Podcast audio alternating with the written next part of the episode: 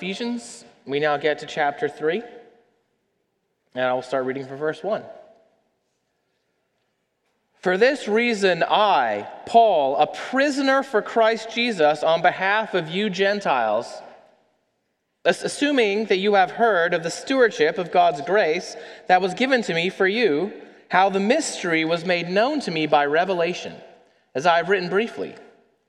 When you read this, you can perceive my insight into the mystery of Christ, which was not made known to the sons of men in other generations as it has now been revealed to his holy apostles and prophets by the Spirit. The mystery is that the Gentiles are fellow heirs, members of the same body, and partakers of the promise in Christ Jesus through the gospel. Of this gospel, I was made a minister according to the gift of God's grace, which was given to me by the working of his power. To me, though I am the very least of all the saints, this grace was given to preach to the Gentiles the unsearchable riches of Christ and to bring to light for everyone what is the plan of the mystery hidden for ages in God who created all things, so that through the church the manifold wisdom of God might now be made known to the rulers and authorities in the heavenly places. This was according to the eternal purpose that he has realized in Christ Jesus our Lord, in whom we have boldness and access with confidence through our faith in him. So, I ask you not to lose heart over what I am suffering for you, which is your glory. This is the word of the Lord. Let's pray and ask God's blessing. Heavenly Father, we pray that you would open these words that you have written, that you revealed to your apostle so long ago, and you would apply them to our heart by your Holy Spirit that we might benefit from them. In Jesus' name, amen. When I was a child, I loved crayons. I wonder if there's any kids out there who also like crayons. And, you know, I used to love the box of crayons. I mean, what? It used to maybe start with a box of basically eight crayons, but it goes up from there. You can get a box of 24 crayons or 64 crayons. And there's so many different colors. Every time the box gets bigger, there's more and more shades. When I was in seminary, I got to audit a class, a biblical counseling class about counseling children and adolescents. And one of the things we learned was how you can help children express what they're feeling by drawing. And so we had to do an activity with crayons. And I was so excited I could finally live out my childhood dream. I could go to the store and find the box with 256 crayons. Had all the colors I could imagine, some I couldn't even imagine or tell the difference between. And you know, I really I was the one with the most crayons in the whole class. Felt really good. Well, in this passage, we're going to see that God's wisdom is described as many colored. There's something about having all those crayons that expresses a richness that you wouldn't have if you just had three or four different colors. And God's wisdom is like that, Paul says. And the way that we see that is in the church. So we'll come back to that as we look at our passage today. Before we jump in, though, the structure of the passage is a little weird. A few words about that. Last week, we heard Paul tell us about how Jesus, in his crucifixion, destroyed the hostility, broke down the dividing wall between Jew and Gentile, and that he's now united them together into one church. Now, this is all building up to a prayer that seems like it starts in verse 1 of our chapter. For this reason, because of everything that God's done in Jesus, everything I just told you, you know, I'm going to pray, is how we would think it should go. But instead, Paul ends up going on a tangent. Um, and, you know, when we come back next week at verse 14, when we come to for this reason again, we'll get the actual prayer. But, you know, I don't know. Paul must have been pretty distracted sometimes. How do we have a tangent in a letter? I don't know. But here it is. He goes on a tangent. Why do you think that is? Well, he starts to pray. He says, for this reason. And then he describes himself I, Paul, a prisoner for Christ Jesus on your behalf. In other words, this isn't just some rando praying for you. Paul wants them to know that he's so passionately committed to them that he has become a prisoner. He's already been a prisoner for several years, and he's done it all for them. That's how much he cares about them. And then I think, I think this is what happens. I think he stops himself and realizes, wow, that's actually kind of an upsetting thing to say. You know, I've been in prison for years for you. Um, and you know, put yourselves in these people's shoes a bit.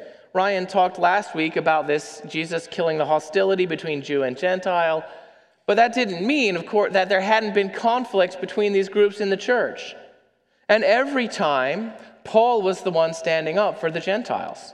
Now, this church in Ephesus, the people getting this letter were mostly Gentiles. And that means Paul was their advocate. You know, when people wanted to deny them the, uh, their rights as full members of God's people. Paul was the one who stood up for them. But he's been out of commission for several years. He's been in jail. I wonder how they felt about that. Did they feel afraid, adrift without Paul's leadership? Maybe worried about what was happening to him. So, Paul breaks off mid sentence here and he goes on a tangent. And it's a very personal tangent about who he is and what God has called him to do. He wants them to make sure that he wants to make sure that they get his imprisonment in the right perspective. Um, so that's what we'll be covering in the sermon this morning, this tangent. And we're going to see that in three points.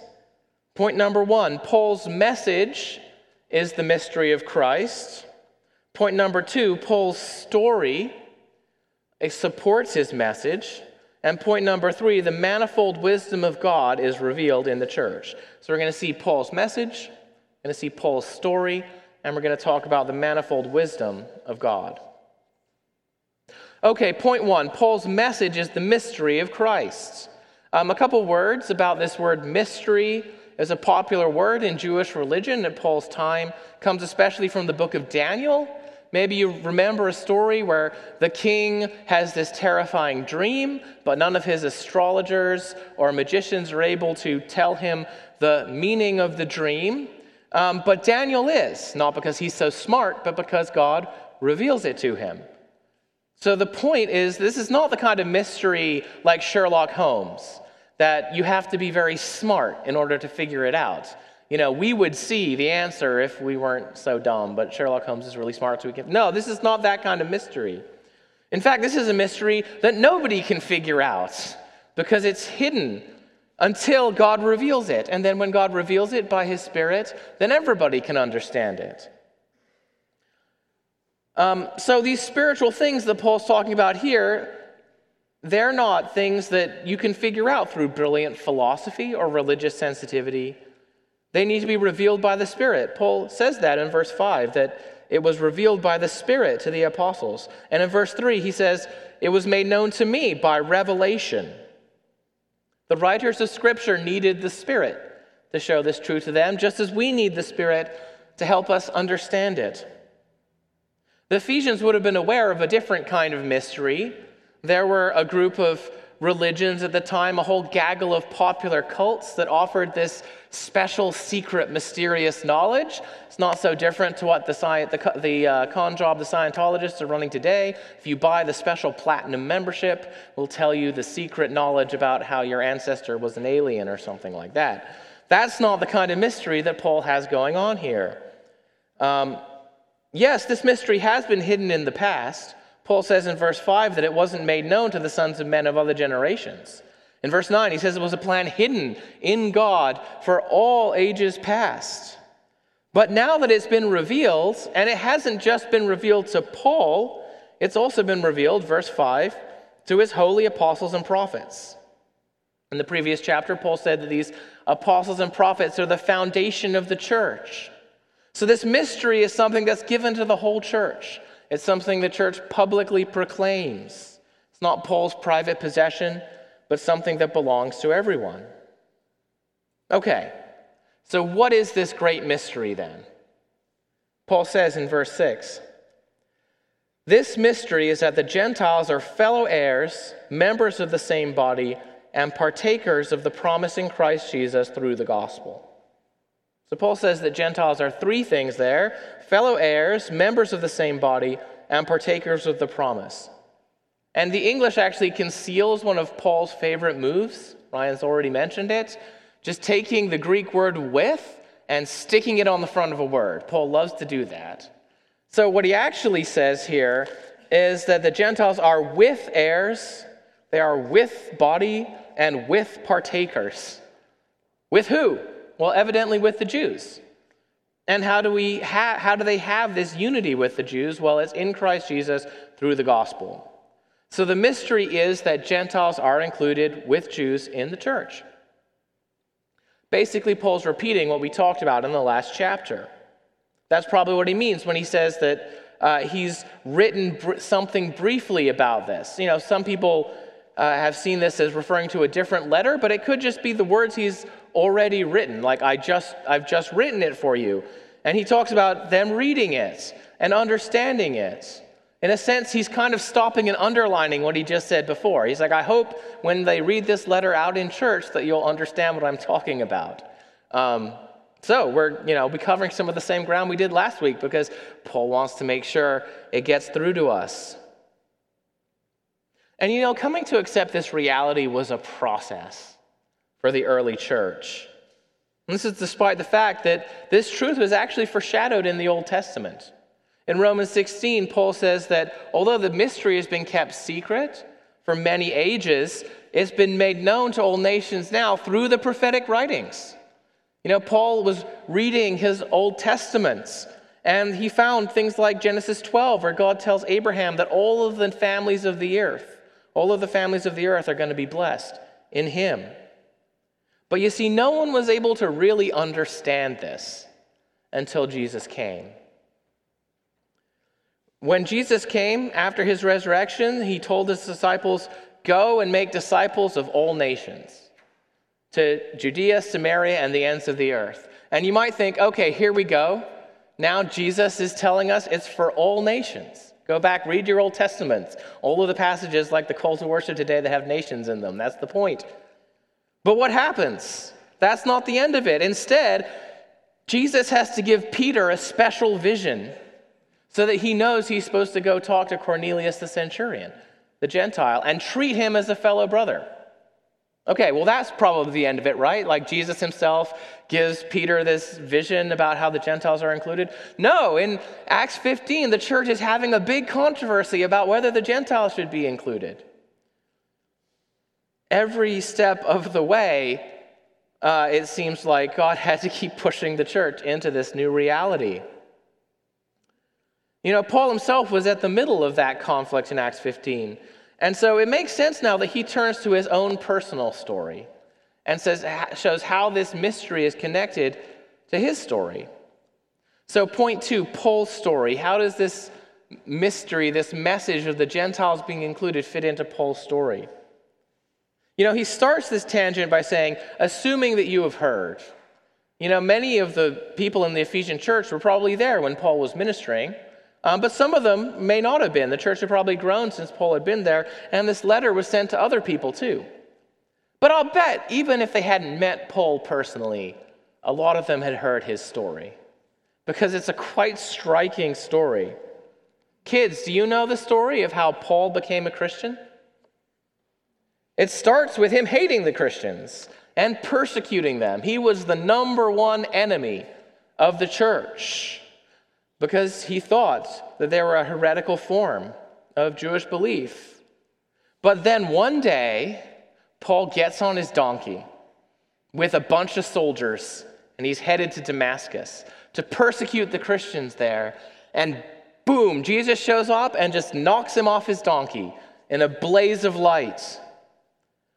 But then Jesus also sends this man named Ananias, who, by the way, he's not even a pastor or anything, he's just a regular believer.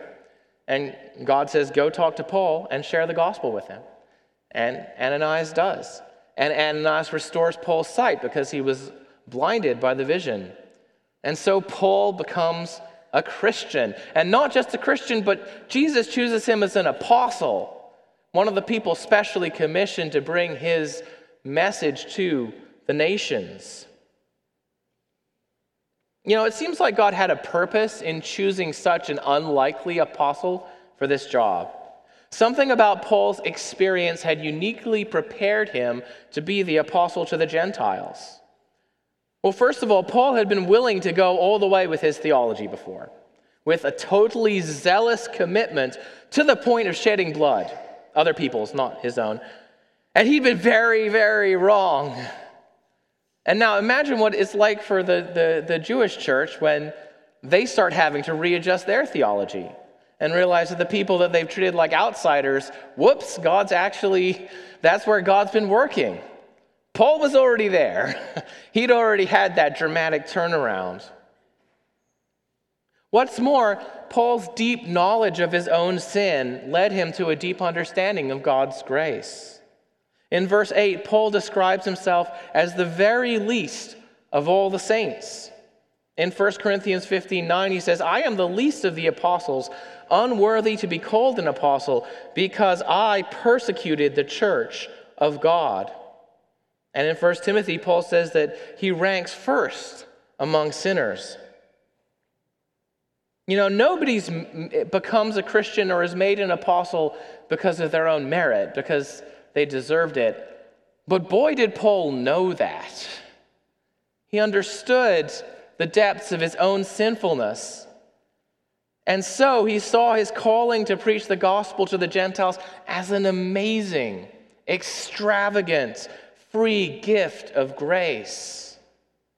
In verse 2, he calls it the stewardship of God's grace that was given to me for you. In verse 7, he says that he was made a minister according to the gift of God's grace, which was given me by the working of his power. And then in verse 8, to me this grace is given. I don't know if you guys are picking up an emphasis there. This is a free gift of grace. Paul never forgot his own insufficiency for the ministry God had given him in his own power. He only succeeded in anything he did by the working of God's power. It was God who was going to have to give the growth if his preaching was going to have any fruit. And this is a truth we all need to internalize, of course. Everything we have been given in Jesus is a gift of free grace. But I think those who've known the depth of their sin know this truth more deeply. Maybe you remember the story about when Jesus visited the house of a Pharisee. And while he was eating at this Pharisee's house, a woman came in and anointed his feet, and the Pharisee objected. But what did Jesus say? He said, Her sins, which are many, are forgiven, for she loved much. But he who is forgiven little loves little. If we think that our sin is just a little thing, then our love for God and other people will be little as well. But if we know that our sin is great, then our love will be great as well. Well, Paul knew that he'd been forgiven much. And so he loved much. He had a deep appreciation of God's grace.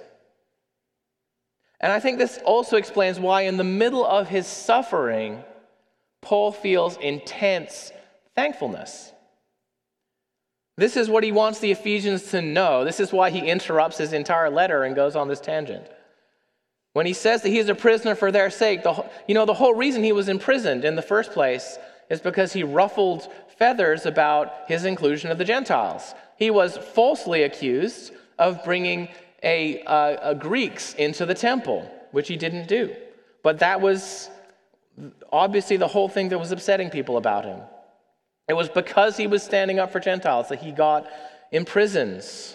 But he doesn't feel resentful about that. Instead, he feels incredibly grateful to serve them in this way.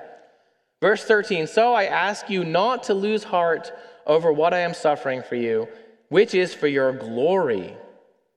All Paul's suffering is worth it to him because of his excitement about what God is doing among the Gentiles, that he is transforming them into the glorious image of Christ. It's all worth it for him. So he wants to make sure, as he, he brings up the fact that he's been in prison for them, that they understand that it's something that he's grateful for. Okay, we don't have time for a lot of application here, but let me just, just stop briefly. Um, I think this shows some of the benefits of examining your own sinfulness in the light of God's grace. Let me ask you are you as bad as Paul? Well, the, I mean, okay, the answer is probably no. I mean, I, probably you haven't persecuted the church. I think it's fair to say that, you know, there are degrees of sin. Um, however, we all have a sinfulness inside of us you know, what did the scriptures say? Let the one who stands be careful, lest he fall. I don't think that we, you know, need to go trying to um, hunt and make things that aren't sins into sins so that we can, you know, lower ourselves as far as Paul. I'm not sure that's what true humility before God looks like, but I think that what we're at least encouraged to is to examine ourselves for real sinfulness and ask the Holy Spirit to show us where we have sin in our hearts. And you know, it may be that God will do this for us at various times where something that we were just completely blind to for years. Boom, he knocks us off our donkey, and we realize, oh my goodness, I was in sin the whole time. This is not something either that we're just called to, to dwell in our own sin, but also we're called to look to God's grace. That as we learn our the depths of our sinfulness, we also have a Savior who we can come to. And as we learn, oh, I'm not just, I don't just know theoretically I'm sinful, but I'm sinful in that way. And I did that sin, and I kept doing that sin for years. Now I know that God's grace is enough for that. So there is an encouragement here that there is a blessing when God shows our sin to us and drives us to Christ. But let's, let's move on for now to point three the manifold wisdom of God. Why did God carry out this plan, the mystery of Christ? Why did he do it? What were God's motives? Well, if we looked at all of the Bible passages, I think we could probably write a long list. But there's an interesting, unique one, I think, in this passage here in verse 10. So that through the church, the manifold wisdom of God might now be made known to the rulers and authorities in the heavenly places. So I'm not saying this is God's only reason, but it's one of them. The church reveals something about God's wisdom, and it's something that heavenly rulers and authorities they don't know. This is something they don't know about God until they look at the church. And what's specifically revealed is God's manifold wisdom. The Greek word here is polypoikilos, which I, I'm, I'm, i just think it's fun to say. Polypoikilos. Try saying that five times fast. But what it means is, is variegated or, or, or multicolored or many splendors. Uh, for example, it's a good word to describe a tapestry woven from many colorful threads, or to use for Joseph's coat of many colors. Another way that we could put the same word would be diverse. Now, there's a lot of buzz about diversity out there in the world today. Um, we are very diversity conscious, or at least we're trying to be. Uh, and we hear people talking about diversity in the church too. And maybe you've wondered if we're talking about diversity in the church, if you get a letter from Wallace Session talking about diversity in the church, uh, or hear a pastor talk about that, is that just something we're bringing in from outside because it's so popular in the world? Or is it actually in the Bible? Well, here we go. Here's, I mean, not the only passage, but one of them. Um, we have right here in our passage today the fact that God's wisdom is many colored, it's diverse. Which means that if we're concerned about how to think about or respond to diversity in our congregation here at Wallace in a good way, which I hope we are, then we better listen up. we have a chance to hear what the Bible has to say about this and uh, build our thinking about it on a biblical basis. So, what does this passage say about diversity? Well, first, notice that Paul leads into verse 10 from verse 9 by naming God as the one who created all things. I think this is a hint that we can already see God's love for diversity in the vast diversity of created things that there are in the world. Um, God didn't create a world that was just, you know, say one kind of action figure over and over again in neat little boxes. There's not just one kind of thing in the world, there's many kinds of things. And God's created all different kinds of people. Paul said back in chapter 1 that God's plan in redemption was to unite all things in Christ. But only in the church does this plan become fully revealed. And so, if we want to know what God thinks about diversity, we just have to look at the church. The people he saved from every tongue and tribe and language and nation. As our confession said this morning, it's not limited to one place, it's not limited to one kind of people. Obviously, God has a bigger vision than that. You know, this is one of the reasons that I actually like going to church on Sunday when I'm traveling in a different part of the world. Because there's something so special about that experiencing about experiencing the unity I have in Christ with a group of people that are so different than me. And the service is in a different language, and the songs are, are different, and so much about it is different, but we all share a oneness in Christ. It reminds me that what God is doing in the world is just way bigger. He's doing all of these things that I don't even think about or realize are happening when I'm, you know, back here in College Park in Maryland, United States, focused on the things in my immediate vicinity.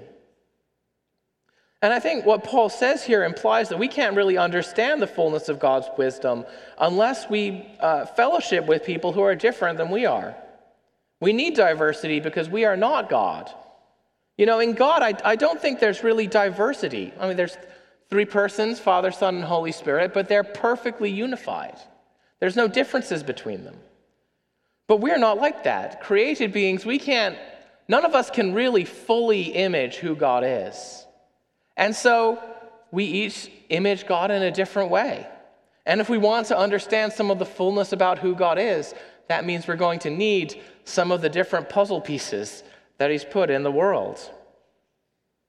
Now, I'm talking about how the church can show us God's diverse wisdom, but notice our passage focuses on something a bit different, something that maybe seems a bit strange to you that the manifold wisdom of God is made known to the rulers and authorities in the heavenly places. Hmm. So Paul's actually saying that angelic beings who look at the church have something to learn about God's wisdom. It's kind of an interesting idea, isn't it? I mean, it raises one question right away. Is Paul talking about the good angels or the bad angels here?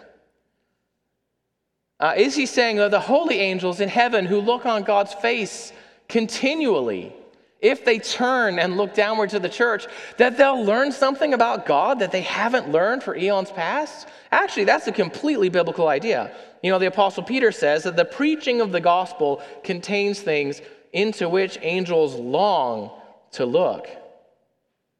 Kind of wonder if there's a couple of angels up there right now. I wonder if they like our sanctuary because there's lots of room. Actually, I don't know how much room it takes for an angel, but that, that's a tangent. By the way, guys, if you're looking for Tim Keller's church, it's about 200 miles uh, northeast. So, actually, though, um, Paul seems to focus more on in, in, this book when we see rulers and authorities. It, it seems that he's usually talking about the bad angels. So, this is, it's a biblical idea that the angels look at the preaching of the gospel, they look at the church, and they see something new about God. Paul may be focusing specifically on demonic powers here. And if that's what's going on, then this is not a welcome knowledge to them. When they look at the church, they learn some very bad news about their project of thwarting God's wisdom in the world. If you've known me for a while, you'll know this subject of fallen angels is something in the Bible that is kind of a pet project for me. And I think we can bring in something from Daniel chapter 10 that might give some helpful context here. Um, there's this very strange moment where Daniel's praying and then this angel comes to him. But the first thing the angel says was him, Sorry I'm late. I was delayed for 21 days by somebody called the Prince of the Kingdom of Persia until Michael, one of the top angels, came and helped me. That's what the angel tells Michael, that tells Daniel. It's like the, the, we're, we're seeing into this uh, normally hidden realm of, uh, of, of angelic forces that we don't usually. Um, and then later on, that same angel, he says, I'm going now to fight the prince of Persia, and the prince of Greece, and Michael's going to help me. And why do I bring up this rather only, only one of the many weird things in the book of Daniel? Um, well, there's a lot that's mysterious about these angels' comments, but short history lesson here. Persia is the big empire that was controlling the entire ancient Near East at that time. But Greece were the up and comers. This uh, young, crazy 20 something named Alexander the Great was about to build a massive empire and knock the Persians out of contention. So the angel seems to be revealing that there are dark spiritual powers behind this geopolitical struggle. It's not to say that the nations of Greece or Persia are somehow inherently evil or that it's bad to be Greek or Persian or anything. Instead, it suggests that there's a larger spiritual struggle going on behind the geopolitics that are happening. Also, notice that the, the prince of Persia and the prince of Greece in the passage are on the same side, even though the countries are fighting each other in real life. Now, that's really interesting because what it implies is that the rise and fall of empires is actually just a con that these d- demonic powers are running in order to keep humans hostile to each other and killing each other. Both of them are on the side against Michael and his angels. Greece may be Persia, but sooner or later the Romans will come along. Eventually, every empire goes from winner to loser, but it's the house that always wins in the end. These demonic powers who keep the whole dark world system turning. Okay, well, whether you agree with me or not, we can talk more about, about the book of Daniel if you want. Imagine what it would be like for these world powers when they saw the church. Somehow, you have Jews and Greeks, and Romans, and Scythians, and Egyptians, and Celts all joined together, and the hostility between them has been killed. That's the only thing that could tear down their system. It reveals that God has had a plan to beat them all along. This is the manifold wisdom of God revealed in the church. You know, we could turn at this point and apply this text by talking about what we should do to pursue unity and value each other's diversity. We could do that. Um, and I think there's a lot of Bible passages that are about that. But I also think Ryan was completely right last week when he pointed out that that's not what Paul does here in the beginning of Ephesians. Instead, Paul eh, focuses on the fact that this reality is something that has somehow been definitively accomplished in Jesus already, apart from our works. Uh, it's something that uh, has happened past tense, you know, when he says in verse 11, this was according to the eternal purpose that he has realized in Christ Jesus our Lord. So, God's eternal purpose, his wise plan, it was realized, literally, he did it in Christ Jesus our Lord. That's a past tense there. In whom, this is the relevance, we have boldness and access with confidence through our faith in him. So, God's already done this in Jesus, past tense. And now we have, through faith, bold and confident access. We can come to God. Even though the Gentiles were previously excluded, now they can come to God. It's not something that had been achieved by human beings, it is something that God had just done. Ultimately, we're not the ones that build this unity, God is the one who builds this unity. It's Jesus who gave his life to save Gentile and Jew alike. It's Jesus who is the one who took all the hostility this world had to offer, all of the hate for the outsider, for the person who's different. Jesus took it all into his flesh and killed it on the cross. Jesus is the one who made a way for us to come to God with boldness and confidence, since our acceptance with God isn't based on what nation we belong to or what family we were born into. It's not based on our works, it's not based on what we can do. It's just based on our faith in who Jesus is. And when we do believe, Jesus is the one who commissions the church to go into the world and make disciples of people from every nation. And he's the one who will knock us off our donkeys if we aren't doing that right. He has a way of building his church even when we aren't cooperating. You know, individual members or pastors or congregations or denominations may do a better or a worse job of living in light of this reality. But what this means is that there's a power in Jesus that's always at work in the church. Sometimes this means even despite the bad job the leadership is doing. You know, I love this story in Acts when Peter, I mean, he, he's, he's, he's doing what God told him, he's preaching to the Gentiles. But then suddenly, they receive the gift of the Holy Spirit just as they're listening to his preaching. And all of the Jewish believers there are amazed because for everybody in the book of Acts so far, they had to get baptized and maybe even have the apostles lay hands upon them before they got the gift of the Holy Spirit. But here are these Gentiles, they were just listening to the word, and boom, it happened. Holy Spirit got ahead of the leadership there, I think intentionally to make a point. Um, and I've been thinking about this. This is a great encouragement. This is just the way God operates. Um, this week, I've been reading some of the writings of James W.C. Pennington, who was an African American pastor in the Presbyterian Church in the 19th century. And by the way, if um, the Prince of Greece and the Prince of Persia were specifically finding ways to keep hostility between those nations, I think we can probably guess to some of what the Prince of America, if there is a, a spirit assigned to that role might have been doing for the last few hundred years. James Pennington was enslaved. In fact, not 40 miles west of here in the state of Maryland, he and his whole family were enslaved until he escaped and uh, made it to the north. He had never heard about Jesus because his master did not allow his slaves to hear, to go to church or hear about who Jesus was. And yet, once he escaped from slavery, he did hear the gospel and was converted and became a pastor. And I was reading, especially as his biography of his, his, his story of his escape from slavery and his, the appendix, where he, talked to, he writes a letter to his parents and brothers and sisters who are still in slavery. And it's not a letter he was ever able to deliver to them. Um, it's not, he, he tried to buy their freedom but was not able, but it's what he, would, he wanted to say if he could. Um, and it's both anguishing but also inspiring in its faith. I have some quotes I want to read now. He says, I indulge the hope that it will afford you some consolation to know that your son and brother is yet alive, that God has dealt wonderfully and kindly with me in all my way.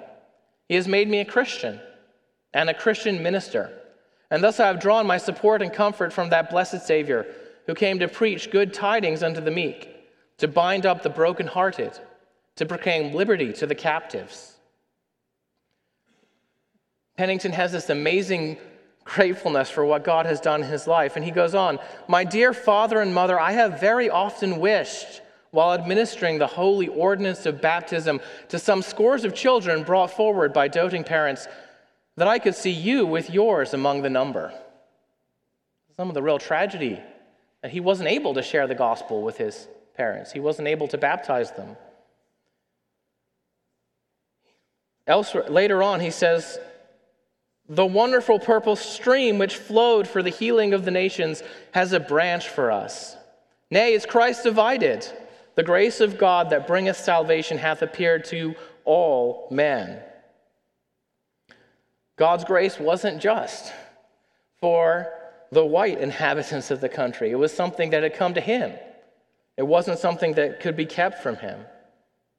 Later on, he says, But you say that you have not the privilege of hearing of this gospel of which I speak.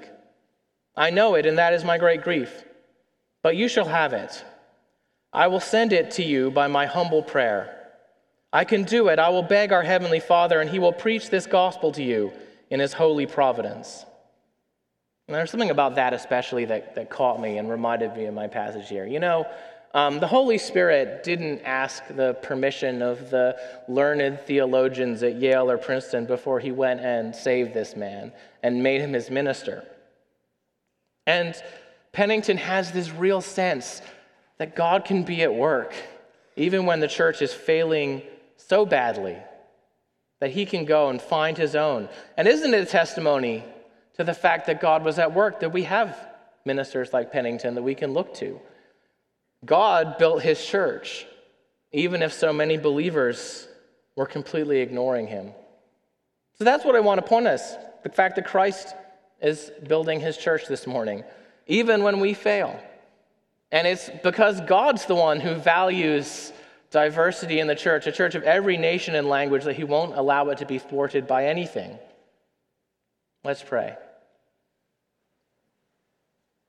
Heavenly Father, we thank you for your grace in Christ, for your compassion for those who have been excluded, to bring them in, to show them your mercy. Lord, that's, that's all of us this morning. None of us deserved it. All of us are by nature your enemies, and yet you have made us yours. We pray that you would help us to remember what you have done for us and to remember the manifold wisdom of your plan. In Jesus' name, amen.